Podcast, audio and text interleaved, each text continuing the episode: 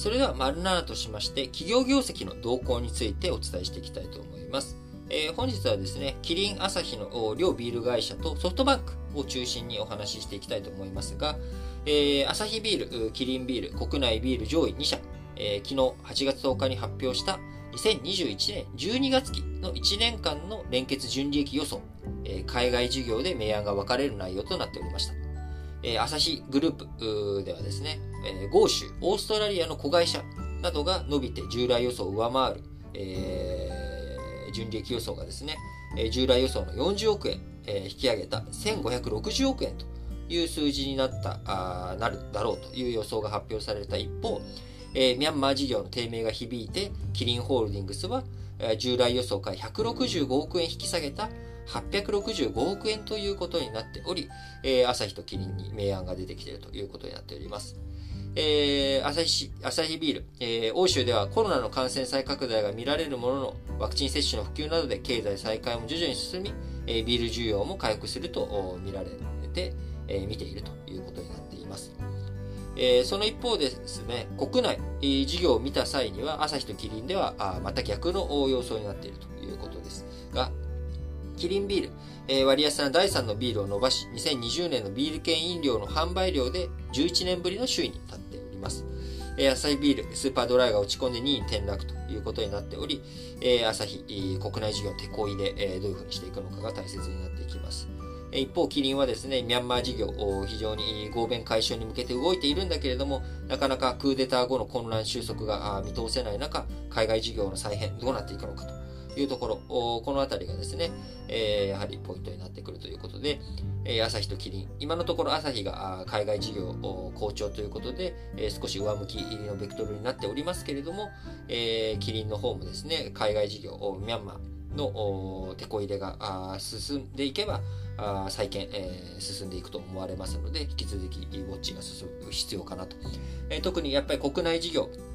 えー、まだね、新型コロナの影響もあり、この夏のビール需要のところ、ビアガーデンとかで本来、えー、ガンガン盛り上がってビールの消費が増えていくっていうところがですね、なかなか、まあ、オリンピックはあって家でね、宅飲みするっていうことはあるかもしれませんけれども、なかなか大口の消費が回っていかないという状況の中で、えー、どうなっていくのか、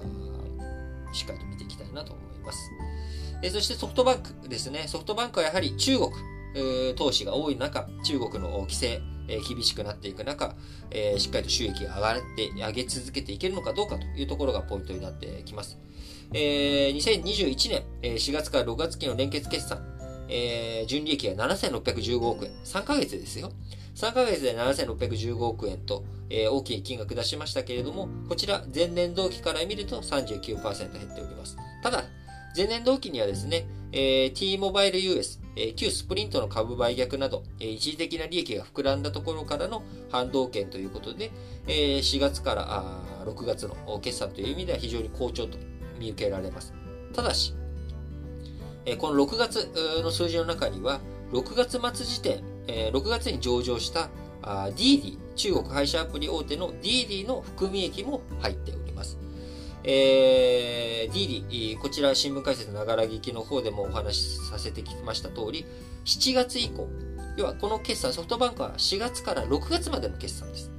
えー、そこに含み益、時価総額が上がった分の利益が入っている金額あるわけですけれども、7月以降、中国当局、えー、DD に対する審査を、ね、きつくしたりとかして、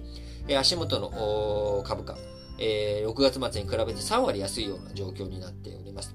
えまた、DD に限らず他の投資先も株価が冴えない銘柄が目立っており、えー、また、新型コロナの影響もあればですね、株式市場が下がっていくっていうことになると、えー、6月末からいろんなところ上場株含めてですね、下がってきているというようなことありますんで、えソフトバンク、どういうふうになっていくのかしっかりと見ていく必要があるなと。まあ、株式市場次第、じゃあ株式市場次第、もう今ね、あのソフトバンクグループ、えー、の利益は、あの通信会社のソフトバンクからよりもですね、はるかに大きい金額、ビジョンファンド、えー、ファンドから受け取っているということになりますので、株式市場の動きが、まあ、そのままソフトバンクに、えー、飛んでくる。えー、そして、えー、中国の規制が厳しくなっていけば、それがソフトバンクに跳ね返ってくるということになっており、えー、孫正義会長兼社長もですね、中国での今後の投資に慎重な姿勢をにじませることを、えー、昨日発表し、決算会見の場で、えー、表明するなど動きがあります。今現状、ビジョンファンドの投資先、自家ベースで米国が34%、え中国以外の韓国やインドなどのアジアが25%、え中国は23%という構成になっておりますが、あどういうふうに今後数字になっていくのか、しっかりと見ていきたいなと思います。えその他ですね、えー、決算面白いなと思ったのは、スシロー、えー、持ち帰り下支えで最高益を出したりとかですね、えー、あとは、あのパーソル、派遣、